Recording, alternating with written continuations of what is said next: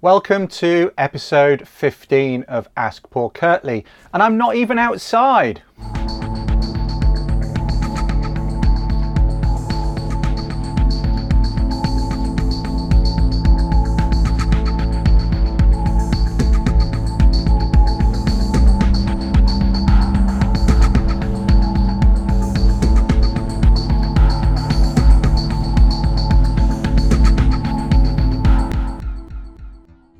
So, welcome, welcome to episode 15.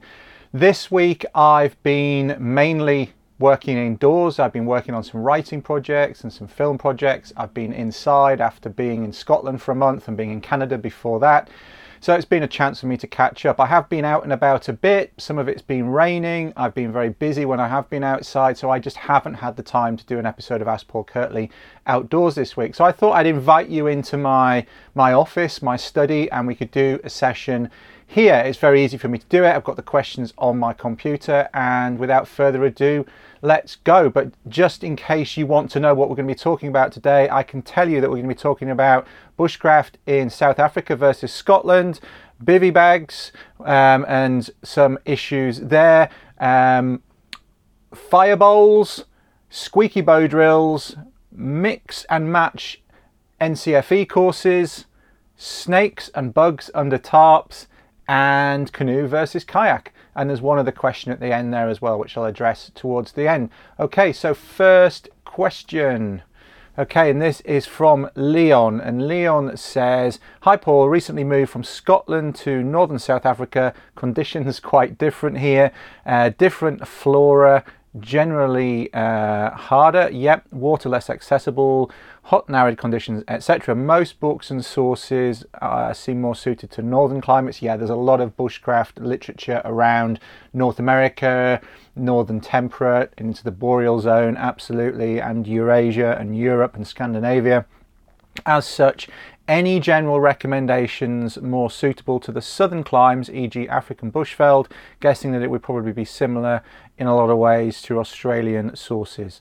Okay, excellent. Um, so you're really questioning questioning um, what sources of information you can use. Well, um, yes, the Australian stuff, such as it is, um, Richard Graves, Bushcraft, although that is quite a general book, even though he was Australian, it's quite a general book, and a lot of what is in that book applies quite generally. But that that's true of a lot of bushcraft skills. You know, if you're making cordage, if you're looking for tinder, it's the same sort of materials that you're looking for. You're just going to have to look for different species. Um, the other thing I would suggest is have a look at some of the work of Les Hiddins, um, the Bush Tucker man. Now, clearly his focus is very much on Australian plants but there may well be some crossover in terms of types of plants or strategies there that could be useful to you as well. Um, and then the other thing I would say is also look at some of the literature that's aimed more at the south of the United States. So one book springs to mind, which I, I pulled off the shelf here, um, Larry Dean Olsen's outdoor survival skills, and he was based in more arid parts of the United States. And I think some of the stuff in there would be very relevant to uh, southern Africa and uh, certainly sub-Saharan Africa generally, and and certainly where you are in uh, northern South Africa. So I hope that helps. And then, of course, I mean the other thing as well is try and get hold of some of the local. Um, guides, the field guides, both in terms of the, the fauna but also the flora, because if you get some good guides they often have a few pointers as to some of the uses as well. Depends on the author but I, I, can't think of any off the top of my head. But generally if you get a good guide they'll often have this was used by natives for whatever or this was used by people um, as an indicator of water or whatever it is. Sometimes there's those little tidbits in there as well just in the general in the general guide. So um, and there are some really good um, field guides for South Africa. Um, and then the last thing I would recommend is maybe having a look at the uh, the field guide uh, South Africa um, the FGSA who also um, have the uh, the tracking uh, credentials for their for their uh, bush guides. You could look into some of their training as well because a lot of that is not just about tracking and tracks and animals. It's also about understanding the environment. So there's some useful information in that scheme as well. So all of those things I think combined will will really start to orient you to that environment. So hopefully that's helpful, Leon. Right, next question. comes from David. Uh, David Fiorini, and he says um, he's asking two questions. Okay, um, the first one is about rucksacks. Aside from the Karrimor 45, what other packs do you use and what are the capacities? Also, I'm a bit confused about bivy bags. Uh, do all bivy bags zip to fully enclose the user? Um, however, it doesn't look like yours closes fully. Um, I'm a tent user and trying looking to try a bivy bag. However, I think I would really prefer one that encloses fully. Okay, we'll talk about that. There are pros and cons there. Um, could you help me to understand exactly what these bivy bags are? Okay, no worries, David. I will do that. So, just close that down. First question, Sabre 45. That is a rucksack that I often start with. Uh, it's quite a large pack for a day pack, but I do use it as a day pack in the winter. It's a good day pack in the mountains, and I can camp out of it in the summer in the UK. And certainly, if I put side pockets on it, PLCE side pockets, I can uh, put cooking pots and water bottles and things in one side pocket and wash kit and that type of thing. And in the other side pocket, I can leave it completely free for putting food in. So if I'm going for longer, putting the side pockets on allows me to cook and eat and wash and those things um, that I need to do. Um, I can get all my camping gear inside the main compartment. Um, if you've not seen um, my video on how to pack all of that into that rucksack, and if you've not seen the article on what that actually contains, that's going back quite a few years now on my blog, and it's buried a long way down in the archives. Um, I'll put a link to both of those in the show notes for this, and that's over at paulkirtley.co.uk. If you're listening to this um, on the podcast, or if you're watching this on YouTube or embedded elsewhere, go over to paulkirtley.co.uk, look for the Ask Paul Kirtley shows, and then go down to the relevant episode. This is episode 15. Show notes. All the links that I talk about in this show will be on that page there, all in one place. I can't put them in multiple places. I simply don't have the time to, to do that, unfortunately. Um, my blog is the central hub of all that I do. Yes, there are quite a few spokes off it with podcasts and, vi- and videos. I try and put the information out in the way that suits everybody in the way that uh, people like to consume it. I certainly like to um, listen to podcasts while I'm driving, for example. I rarely have time to listen to podcasts other times, so I appreciate that a lot of people like to listen to this in the car. Um, and actually, this is on iTunes now, so check it out on iTunes, um, and it will be on other platforms. If you want it to be on other platforms, let me know. But anyway, back to David's question. So, that rucksack is the one that I use a lot of the time in the winter if i'm if i'm having to take more bulky sleeping bags and more kit then i'll look at something like the berghaus vulcan which is a pretty cavernous rucksack. It's a simple rucksack. It's not got lots of bells and whistles and zips and pockets and compartments. It's pretty much just a big compartment rucksack which you can also put plce side pockets on. Now i'm not specifically tied to military rucksacks um, or military type rucksacks. Um, it's just that they tend to be fairly rugged. They tend to, I quite like side pockets unless I'm, I'm climbing or using ropes and that type of thing. So uh, it just helps you keep things organized. Um, so that's something I use in the winter. And a big pack, even if you're not ramming it full, a bigger pack in the winter helps because if your hands are cold or colder or you're using gloves, it's just harder to get everything compacted down like you can in the summer. Um, and the other reason for that as well is that when stuff is colder, it's harder to pack down. It's not as pliable. Things become stiffer and more rigid, and you know everything from sleeping bags through to uh, spare clothing and roll mats and everything just become more awkward. So having a slightly bigger pack in cold conditions, and I'm talking sort of down near zero and sub-zero temperatures, bigger sleeping bags, more clothes, more food, bigger rucksack. So Berghaus Vulcan is one that I use there. Um, and then otherwise, I've got a couple of other rucksacks. Um, I quite like the Crux rucksacks. I've got a Crux uh, 47 litre rucksack, which I use as a day pack in the winter for winter mountaineering. I like that pack a lot. Um, and then I've got the 57 litre version of the same rucksack as well, which is it's a little bit small for my liking but equally I like the fact it's a little bit small. And the reason I say that is, for example, um, last year, and I still haven't got this on my blog, I still haven't got a write up of this on my blog, it's on my to do list. But last year, um, a couple of the guys that, that work with me uh, and I, we went off and did a, a hike. It was a week long hike in the Scottish Highlands, and we um, the aim was to hike the Scottish 4000s, so the nine highest mountains in Scotland, basically join them up in a continuous walk across Scotland from east to west, and um, that uh, that was what we did. And I used that rucksack um, for that trip, and that had that was a summer trip, but it had sleeping bags, sleeping kit, tent, spare clothes, food, stove, all of those sorts of things in that 57 liter um, bag. And there isn't a, there aren't any side pockets, and so when I say it's a bit tight, but I like the fact that it's it's quite hard to get everything in, it means that I cannot pack stuff just in case.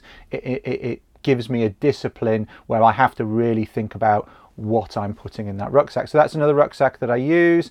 In the past, I used the Karrimor, oh, what was it called? Um, this is one of my favourite backpacking rucksacks for a long time before back before rucksacks started getting lighter. Um, it wasn't a Jaguar, it's a bit bigger than that. The Condor, Karrimor Condor.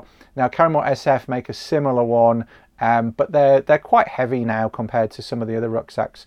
Um, so I, you know, if you want something a bit bigger but lighter, look at Crux, look at Pod. Um, look at GoLite. You know, there are other rucksacks out there that are that are light and, and pretty sturdy. Um, those are the places that I, that I would look. Um, for, for starters, in, in, terms of my experience, there's lots of other good rucksack manufacturers out there, but frankly, if you buy a good rucksack, they last a long time. And so, unless I'm not reviewing rucksacks on a regular basis, um, and so, you know, I'm not getting sort of 10 rucksacks to try out um, uh, you know, over the course of a review period. I just buy all my own kit, all my own rucksacks I've had over the years I've bought. Nobody's given me anything or paid me to review any of those sorts of things. So my experience is relatively limited in terms of different models. I've tried stuff. Some things I've discounted because I, you know, I've tried other people's. I don't like them. I don't like Alice packs, for example. Um, that's just personal preference. Um, but mostly stuff I've used, I've used for a long time and it lasts and therefore I'll recommend it. But that means that, you know, the number of things I've used is relatively small. Um, I'm not somebody who just goes out and buys kit for the sake of it to try the next um, best new thing. If it works for me, I'll use it. If I have a problem, if it doesn't quite suit the specification of a trip I'm doing, and if it's too light, if it's not tough enough, or it doesn't have the features that I need to carry the equipment that I need to carry, I'll look for a solution to that. But otherwise, that that's it. So Sabre 45 with side pockets, and I've had a couple of those over the years. Um, the Crux rucksacks 47 and 57 I like a lot, and I've liked some of the old Karrimor ones, um, but they're not they're not made anymore. And the the Berghaus Vulcan for a bigger winter a winter pack. That's my uh, answer. Right. Um, bivy bags. You asked about are all bivy bags zipped? No, they're not. Um, are all bivy bags completely closed? No, they're not. Um, the bivy bag that I use a lot of the time is just the uh, British military bivy bag, which is not too heavy because it's a very simple uh, bag. It's just a big bag. There are no zips and, and other things, um, no other attachments or places you can put poles in them. It's just a bag that goes over your sleeping bag. Um, so it's not too heavy. It's pretty waterproof if you keep it well um, well maintained and keep it reproofed occasionally. I just reproof mine once a year with some Nikwax. That works very well. So um, I'm happy with that. It's it's tough. It's robust. I'm sleeping in woods a lot of the time that have you know they've they've got sweet chestnut husks on them. You know when I'm running courses, we're down in the south of England, and there's a lot of sweet chestnut coppice. Um, I want something that's quite robust. Um, it's not the lightest in the world, but it's also not super heavy. If you look at my lightening the load part one video, and I'll put a link to that in the show notes as well. I talk about a couple of different solutions there and look at how weights vary and where you can shave weight and where you need the weight or whether where the weight is a trade-off uh, for different seasons and different um, different uses and um, some bags like the lightweight bag that I show in that video the uh, the Snugpak um, SF bivy it's designed to be very compact and it's got a zip up the middle. Now central zip bivvies are good in some senses in that you can sit up in them you can zip them down basically to your waist and sit up. That can be quite good. Um, it's certainly good in winter conditions where you want to be getting dressed in your inside your bivy bag. It's easier to do that with a central zip bivy than one that comes all the way up. Um, but the MOD one, the, the standard British military one, has quite a large aperture, and so um, you, you know you can you've got some leeway for moving around in it. Now, do you want things that completely close up? Generally, no, you don't, because as soon as you put your head in a bivy bag, you're breathing moisture into your sleeping kit. And while you can get away with that in a tent, you can't generally get away with it in a bivy bag, particularly if it's a bit colder, because you're just going to get a lot of condensation and a lot of moisture in your sleeping kit. That makes it damp. That means it doesn't work as well. That means you get cold. That means it needs to be dried out the next day. And if the conditions are cold, that can be difficult. So in even in Arctic conditions, I will be, if I'm bivvying outside and I'm talking sort of minus 20s, minus 30s Celsius, um, my face is outside. Yes, I'll have a balaclava on. Yes, I'll have a hat on. Yes, I'll be using the hood of my sleeping bag, but my mouth and my nose are still outside. And if I really can't cope with the cold on my face, um, there's a couple of options there. One is to have something that is above your bivy, not, not completely encapsulating you. So, for example, in the snow, you might put snowshoes or skis and then drape a jacket over the top so the cold air is not pushing down on your face. And then the other thing you can do is take a jacket and breathe through the sleeve like an elephant. So you're breathing through the sleeve. Yes, you'll get some frost on the armpit or thereabouts on the jacket, but you're not breathing all of that moisture into your into your sleeping kit and then you have to get it out, which can be impossible in sub-zero temperatures. So um, I've tried double hooped bivy bags where you've got two little poles and it's like a mini, mini, mini tent. I used to use those before you could get really good quality um, one man tents. So my one man tent weighs the same as that double hooped Gore-Tex bivy bag that I used to use, used to use years ago and it's much more pleasant to be in the tent. I've got space for all my kit in the vestibule. I've got a much larger space to be inside. I can sit up, I can move around, I can organize my myself, I can mend equipment, I can read. Whereas the the the, the little tunnel bivy bag was like it was like getting in a little burrow um, I couldn't really move around, and if you're stuck in the rain, particularly in summer conditions, you're either out in the rain or you're lying down in this thing that you can't really do anything in. Um, fine if you need to if you needed to move light and fast back then. Um, I quite like bivvying in the mountains with just a bivy bag, but again, it'd be a central zip bag, and I tend to sleep with my face outside. And if it's absolutely chucking it down, if it's raining, and I can't get a tarp up with walking poles or you know against a rock in my with my sleeping bag or something to cover my head, I will just put my waterproof jacket over my head and just arrange myself so that rain's not coming in. Yeah, you get a bit damp sometimes around the edges, but in the summer not the end of the world. bigger issue in places like Scotland are the midges in the summer. So you might want something closed up in the summer, but then again, I'll just carry a tent now for that. So if I'm in the woods, if I'm using a bivy bag, MOD bivy bag does me most of the time. If I need a super lightweight setup, I'll go to the Snugpak SF bivy, central zip. And if I'm in the winter, I use a Dutch Army bivy bag with a central zip put, put in because it's bigger. I can get more kit in it. I might get bulkier sleeping bags in it, and it's also very durable. All of that is in that lightening the load video. Check that out. Hopefully that helps you, David. If you've got further questions on bivy bags, um, let me know. But frankly, go and get a class, um, a grade one uh, used uh, surplus MOD bivy bag for about 40 quid. Go out and use it. See how you get on with it. If you don't like it, sell it to somebody else on eBay. Get something else. Simple as that. You're not going to lose out very much. And at the end of the day, you can kind of theorize about this stuff. Just go and try it and, and see how you get on with it. Right, next question. Firebowls from Jason Edwards. Jason asks Regarding episode 8's information about where is best to have a fire, how do you rate products such as the Grilliput Firebowl? Would you expect the heat to transfer through the steel and still cause problems? Um, if the only purpose is easily discarded ashes, then I don't think it's worth the price tag. Um, if it means less chance of spreading fire through root systems, then I think um, I would think about purchasing one. All right, good. Yes, so we were talking about where to have a fire, when it's appropriate to have a fire. We mentioned fires spreading into root systems, particularly in coniferous uh, forests where you've got shallow root systems, you've got roots going a long way close to surface, you've got loamy soil um, that's prone to be uh, ignited, and particularly in, in dry conditions, that can be a real issue. And even in not so dry conditions, you dry the ground out, you start those smouldering. Um, so yeah, that can be an issue. And I think something that stops the fire burning down into the ground is going to help with that definitely. Um, so some sort of fire tray or fire um, fire stand or, or what have you is going to help with that. Um, but it's still potentially going to scorch what's under it if it's lying directly on the ground, just the same as somebody going to a local park and using one of those disposable bar- barbecues, um, you know, just like a foil tray with some charcoal in and a grill over the top. The heat is such that it's going to scorch, it's going to um, burn and kill off the vegetation underneath. Um, it's not going to set fire to the ground, probably. Um, it would have to be, you know, really, really, really, really hot to do that. But um, it's still going to damage the, the, the, foliage underneath. So that's still a consideration with, with the, a lot of these uh, fire bowls and, and similar, you know, they're going to get hot. They're a piece of metal and you're having a fire in it, it will get hot. Um, but it will stop um, embers spreading, it will stop ashes spreading, and it will still it will stop fires going down into the ground. If you can get it up onto a rock, if you can get something an air gap between what you're burning and the ground, even better because air is a really really good insulator.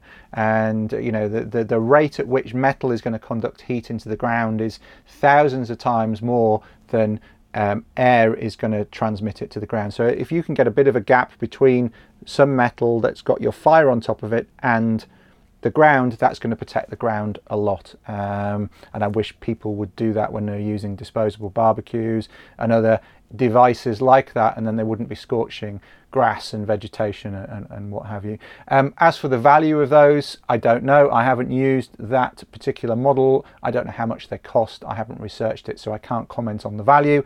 But in principle, um, you know, that could be uh, something that's worth doing in certain circumstances to preserve the ground and to preserve the vegetation and to stop the spread of embers and ashes. So yeah, might be worth looking into. And it also depends. Some places have got a no um, a no fire rule at any time of the year, or you have to have a permit um, if you, to have an uncontrolled fire or to have an um, unguarded fire or however it's phrased. But if you can pop it inside a metal container as such, then maybe you can be allowed to have a fire for cooking and boiling your water and all those sorts of things and for warmth when maybe you couldn't otherwise. So that's something that's worth looking into, but it's on a case by case basis, Jason.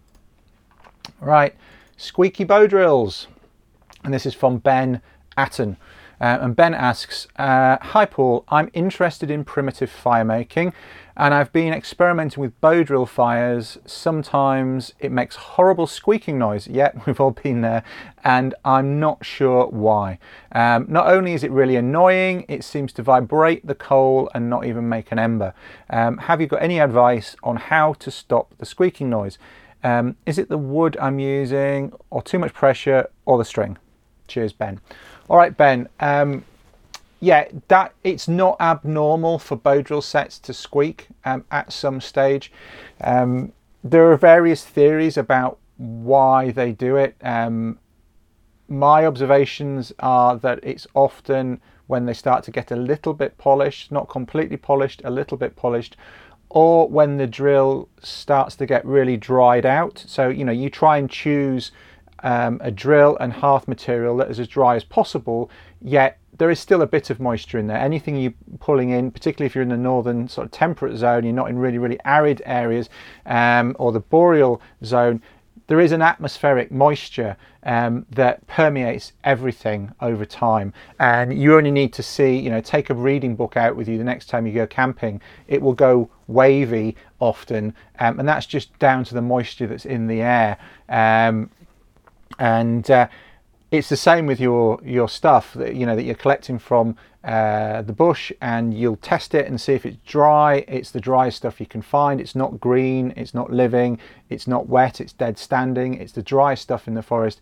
But it will still have a little bit of moisture permeating in it. And then when you start to use that drill, you actually, if you if your work if your drill's working well, if your set's working well, you're actually exposing it to quite a lot of heat where that meeting of the drill and the hearth is. And what tends to happen, I'm sure you've noticed this, sometimes with the drill, it, it will start to uh, to shrink. Um, uh, around the rings and wood always shrinks more around the rings than across the rings or uh, lengthwise along the fibers and that's why you get cracks in big logs. If you leave a log drying you'll start to see the cracks in the end of it and that's because it's drying more around the rings. The same happens with your bow drill. As you start to um, generate some heat at the bottom it starts to dry out more than it was to start off with and that can cause it to crack. And that in itself that little crack in there can start to cause some vibrations and it starts to squeak. That's normal.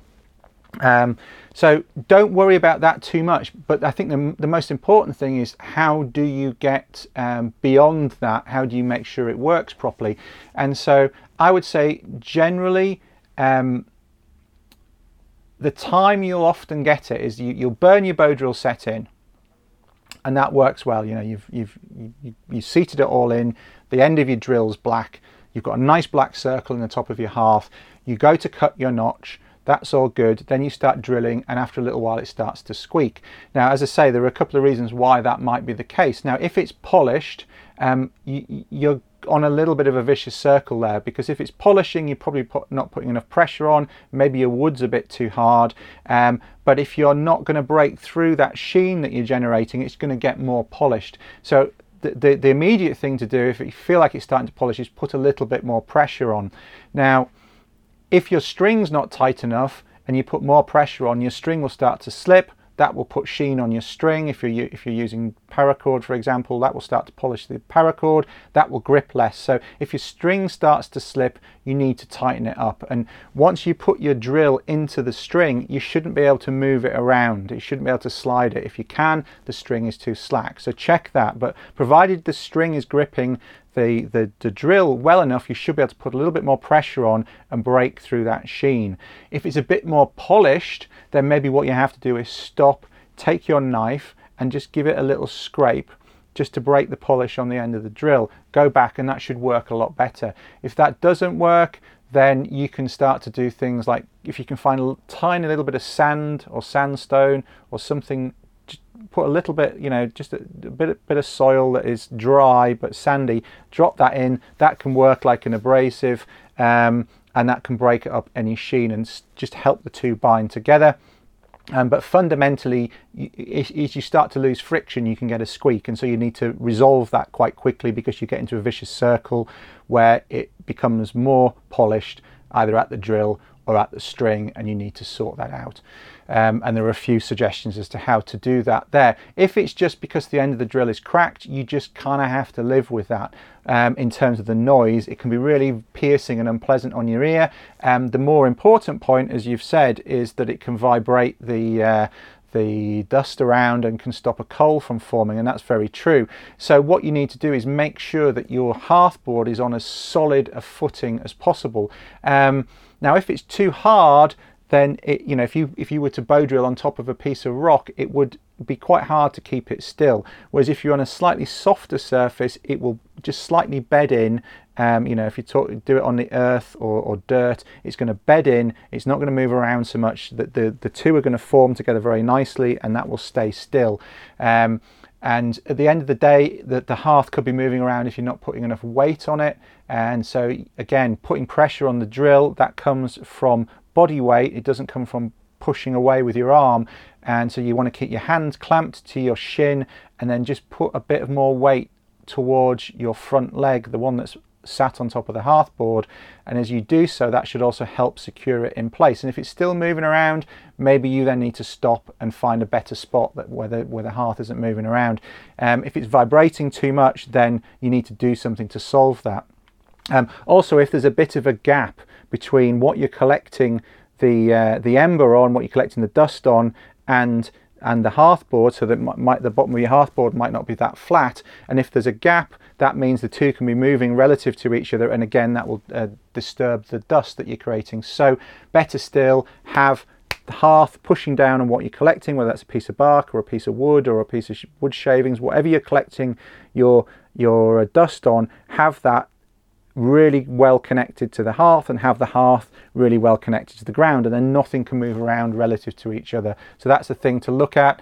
Um, and that should that should really do you. Those solutions should should help you get to where you need to be uh, ben. And if it squeaks a little bit after you've sorted all of those things then just work through it. I would put a bit more pressure on a bit more force. Remember to use full length um, of the of the string um, get really good um, really good bow strokes keep it nice and parallel to the ground and you should work through that squeak and as the temperature changes it should stop doing it. So hopefully that helps Ben.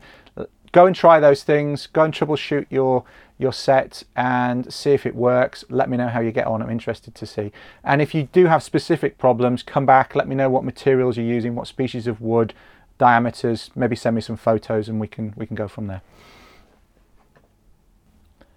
okay mix and match NCFE courses for those not familiar, NCFEs, Northern Counties, it's a board that sets exams. Um, well, actually, it, used to set exams. They now kind of ratify a process for an examination.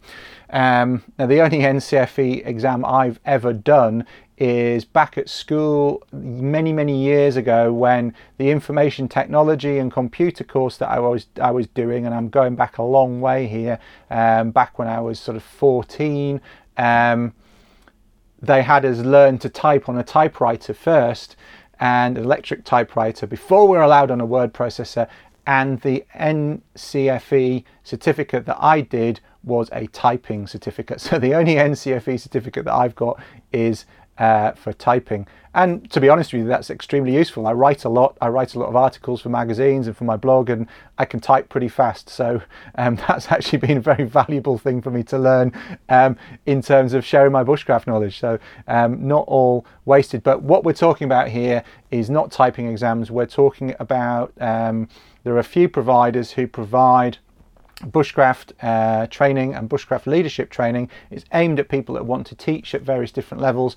Um, and it goes from it just being a, a, short weekend course. So for level two for example there's level three which is a bit more involved. And then level four typically involves um, nearly a year of study sort of minimum um, to get that that level four and John Rhyder was the guy who really instigated this, and um, he was originally working with uh, Plumpton College, but he now just offers them himself through the Woodcraft School. And I know some people who've been through it and they say very good things about it. And I know John, and he's a good guy, he's got a lot of integrity, so that's a good course to get on, and you learn some some good stuff from that. Um, in my experience, having hired a few people um, or interviewed a few people and hired at least one person that has done that course, um, there's still a lot to learn about running bushcraft courses once you've got that foundation in place.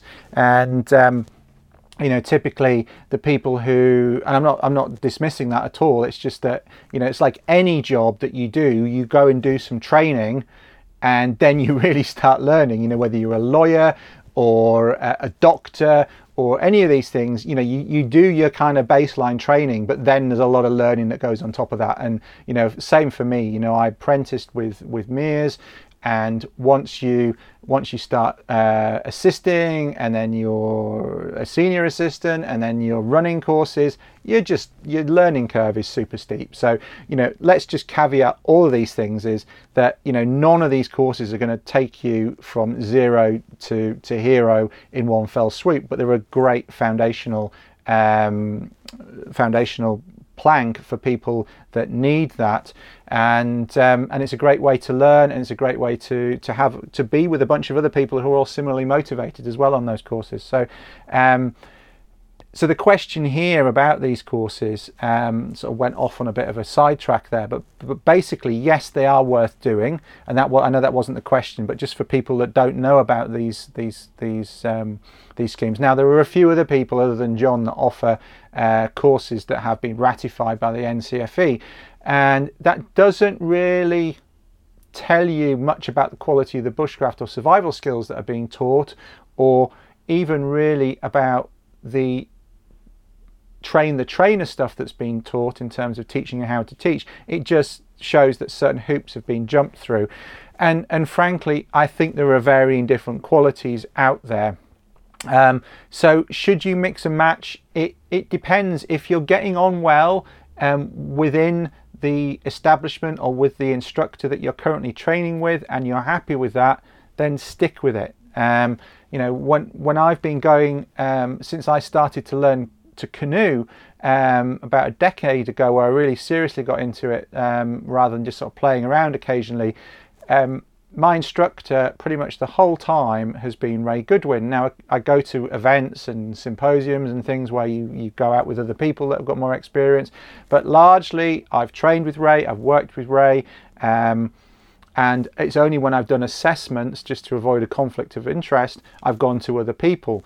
Um, but there is value in you know sticking with somebody that works that works for you. If, if it works then great.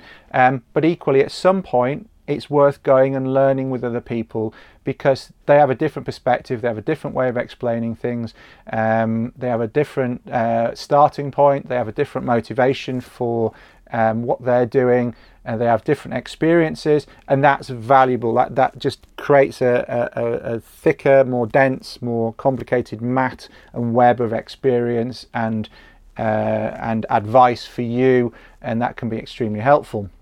So if you feel like you need that, then by all means um, move around.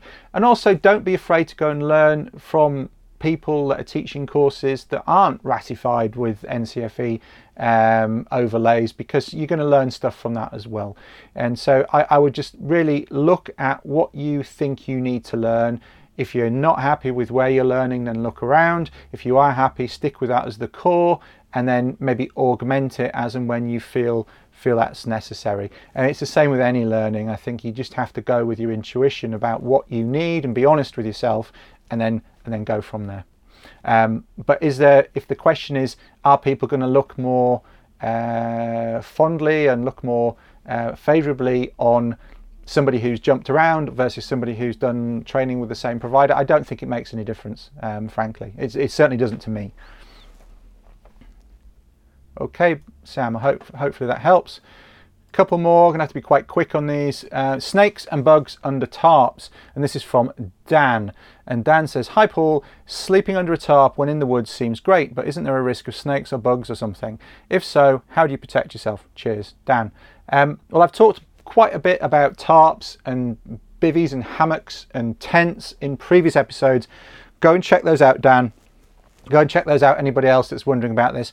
But fundamentally, um, in some parts of the world, yes, bugs and snakes and other things can potentially be an issue.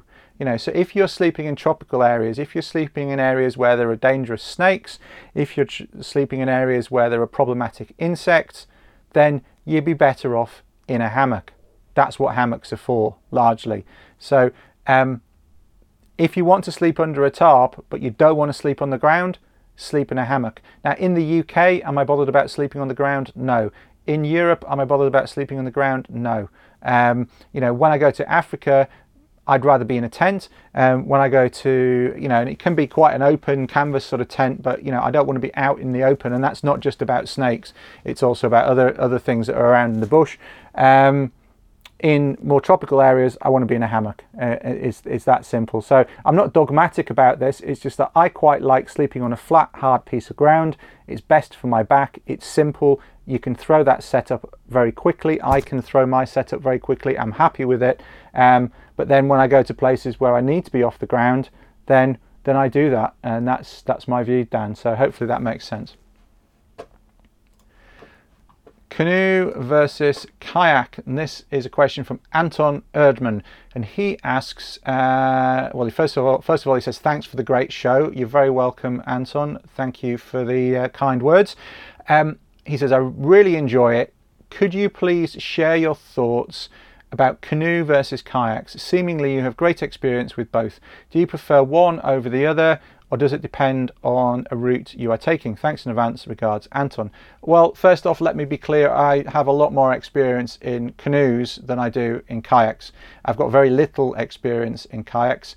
Um, my most of my water travel has been in a canoe, and by a canoe, just for the sake of clarity, I mean what some people will call a Canadian canoe, an open canoe, um, 15 or 16 or 17 foot long with an open top that you can get quite a lot of equipment in, or a couple of people in in there. That to me has has been um, a, a watercraft of choice because of partly because of the places that I'm going. Um, I've done uh, trips in Canada in exactly the place that the canoe was designed for. The canoe was born in that environment. It makes perfect sense in there. There's a lot of water, both in terms of rivers and lakes and tributaries, and getting through that environment is virtually impossible without some sort of watercraft. Um, and so the canoe makes sense there. The, it, the design that we use now is fundamentally the same as the old birch bark canoes, and they were designed to both be portable um, out of the water, to work well in the water, and to be able to carry a load. And so for me, most of the time, that makes perfect sense in terms of the journeys that I want to make, whether they're in Canada, whether they're in um, that same sort of uh, mode of transport on rivers and on lakes, inland, that to me makes sense and that's what I've done and that's why I choose to travel that way because they're designed for that. Um, in modern river kayaks are designed largely for um, more extreme white water paddling and that's absolutely fine. It's a great recreational thing to do, but they're not really designed, particularly the shorter playboats, they're not designed for journeying and they're not designed um, for touring and they're not designed to have a lot of qu- equipment in there. Now, some people do make trips where they put some equipment in, and that's and that's fine. But I think in terms of comfort, for most people, unless you're paddling some really extreme water, sort of above grade three um, or class three, depending on where you live in the world, um, most of the time you're going to be fine in a, in a canoe. And only when you get out onto the sea or very large bodies of inland water, so you know we're talking the Great Lakes in Canada, for example, or out onto um, open water around the UK, around the coast of the UK, um, then sea kayaks start to come into their own there. And certainly you know it's something that I aspire to do but haven't haven't done. There are some fantastic journeys to be done in the islands, for example, or off uh, Scotland, and certainly in other parts of the world as well. There are some fantastic sea kayaking journeys to do. They're bigger boats, you can put more equipment in them. If you want to know what that sort of journey looks like, although it might put you off a little bit, have a look at uh, or have a listen to the podcast I did with Justine Curgenven, who uh, kayaked the uh, sea kayaked the Aleutian Islands with uh, Sarah Outen and they she just recently finished her round the world trip sarah Outen, so that's been in the news recently. Um, but go back and listen to my uh, podcast with her about that journey. That's very interesting. That's a sea kayak journey. And so to me the two craft that really appeal are the canoe and the sea kayak. Um, I'm not so much of a whitewater junkie that I want to be paddling hard on rivers in in river kayaks, but that's just me. Um, I, I take my hats off to the guys who do.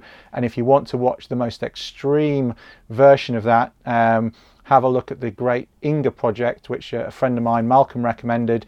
And it's about some guys paddling these humongous rapids on the Congo River. Um, incredible to watch. Um, I watched it on Netflix, I think, but you can find it on YouTube and various other places as well. And I'll put a link to that in the show notes if I remember to as well. So hopefully that answers your question, Anton. And just if you can find a club um, go and try both if you can, um, or maybe a store that sells both and ask, you know, if they've got water nearby, you can try. Um, or, or, friends that have got one or the other, go and try them, see what you like doing, uh, and go from there. And, and they're not mutually exclusive. I know plenty of people who they they river kayak, they sea kayak, and they open boat as well. Um, they just choose the craft that suits them for the particular activity. But most of the time, for touring and traveling inland, canoe, offshore on the sea, large bodies of inland water like you know uh, Lake Superior or something. Sea kayaks work very well, and um, river kayaks if you really want to go for it with the uh, with the white water. Dun dun dun dun dun. So, last question is from Adrian, Adrian Spring, and I think it's Adrian's aspiration to try and get a question on every single episode of Ask Paul Kirtley. Um, I do appreciate you asking the questions, Adrian. I'm not taking the Mickey. Um, and I, I, actually like this question as well, uh, particularly uh, because he's asking what he can give back. He appreciates the fact, and he says, "Hi, Paul. Had a moment of clarity. Further to Ask Paul Kirtley, episode 10. Uh, you do so much for us. There must be something that we can do for you to help you in some way. Please feel free to ask. All the best, Adrian." Well, that's very kind of you, Adrian. Um, I, I, don't make these shows to to expect in the expectation I get something back. Although really, I just want people to watch them and hopefully they benefit them, and that for me is the benefit.